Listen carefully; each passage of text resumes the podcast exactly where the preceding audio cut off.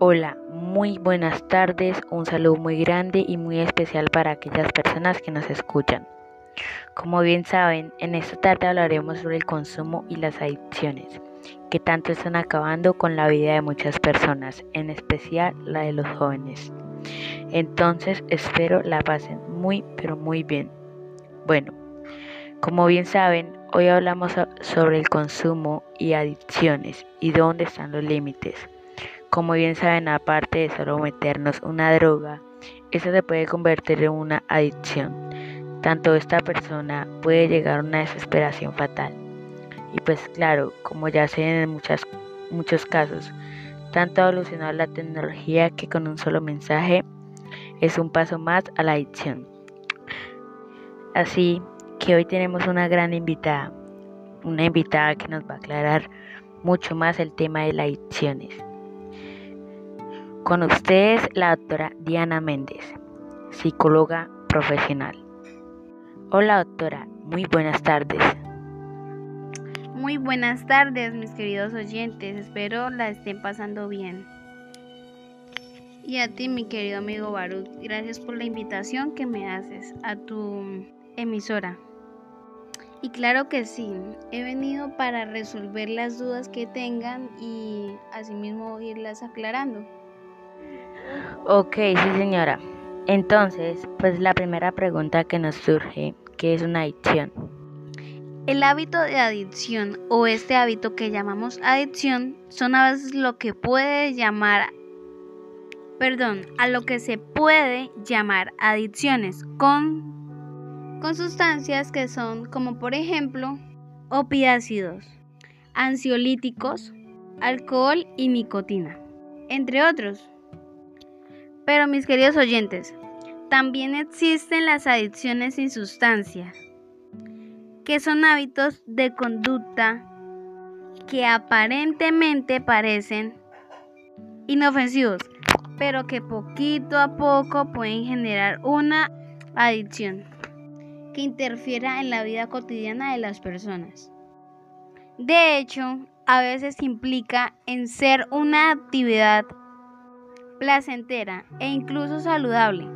Pero poquito a poco lo que se caracteriza de las adicciones en la sustancia es que se va generando cierto malestar si no, si no se puede realizar esa actividad.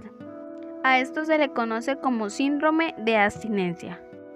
Es una sensación de urgencia de buscar realizar esta actividad y algunos ejemplos de estas las adicciones sin sustancias serían. Vemos uno de los ejemplos como adicción a las compras, a las nuevas tecnologías, adicción al deporte, al trabajo e incluso al sexo.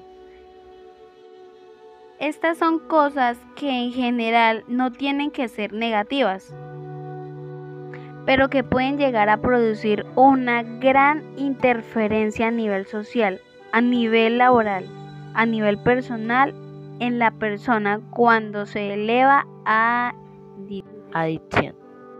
Y algunas de las claves interesantes, sobre todo el uso adictivo de este tipo de conductas, serían, por ejemplo, la intensidad o la frecuencia con lo que realizamos esta conducta, o también la cantidad de dinero que nos gastamos en ella. Sí, por supuesto, doctora. Pero quisiera sacar una pregunta porque ha sido muy repetida por la gente que nos escucha y nos ha pedido este tema o incluso directamente nos ha lanzado esta pregunta, ya que por esta pregunta hemos compuesto ese contenido. Así que por favor quiero que me responda esta pregunta. ¿Qué diferencia el hábito de la adicción? O sea, ¿Qué diferencia el hábito de la adicción? Pues la respuesta que yo les haría o les tendría en esta ocasión sería la siguiente. Lo primero sería identificar la diferencia que sería claramente en la adicción. Estamos hablando de efectos contraproducentes para, para la persona Hay una clasificación que lo que hace es ir marcando estos diferentes tipos de uso y estaría como el primer lugar. Perdón, estaría como en primer lugar la prueba. Sobre todo es cuando la persona conoce aquella sustancia, pudiendo continuar con el consumo o interrumpirlo. Ya después vendría el uso, que a esto se le puede decir que consumimos o realizamos esta actividad relativamente infrecuentemente, o sea, de vez en cuando. Y esto no produce un deterioro de la vida laboral, de los estudios y menos en la familia. Pues vendría el abuso que es cuando hacemos un regular uso de esta sustancia. Por ejemplo, en el caso del alcohol, la marihuana, entre muchas más sustancias. Podríamos llegar a intoxicaciones o en algún momento sentir que perdemos el control de lo que hacemos. Y esta sí tendría alguna. Disculpen, disculpen. Interferencia en nuestro entorno. Por último, sí sería la adicción. En este momento ya hablamos de un deterioro importante de la relación con amigos, familiares, aún en lo económico y académico. Y sobre todo la búsqueda intensa, compulsiva, de aquellas sustancias que incluso puede llegar a ponernos en riesgo. Doctora, ¿cómo así que en riesgo? Me refiero en que nos pondría en situaciones de riesgo social, económico o en de problemas de salud o incluso podría llevarnos a la muerte. Entonces con esta respuesta doy por contestada tu pregunta. Muchas gracias, doctora. Fue un placer haber compartido la tarde con ustedes y, y fue un placer para ti y para mí. Y pues creo que con esto damos terminada esta primera sesión de nuestro podcast.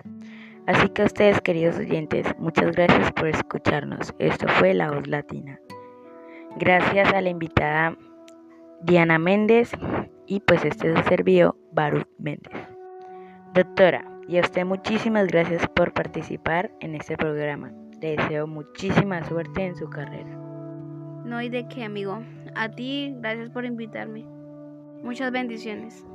Ok, muchas gracias. Adiós. Ah, y casi lo olvido. estén muy pendientes de, nuestro, de nuestra página oficial en YouTube. Estaremos viendo mucho material. lo siento, estaremos viendo mucho material. Perdón, en serio. Estaremos viendo mucho material. Chao, un gusto.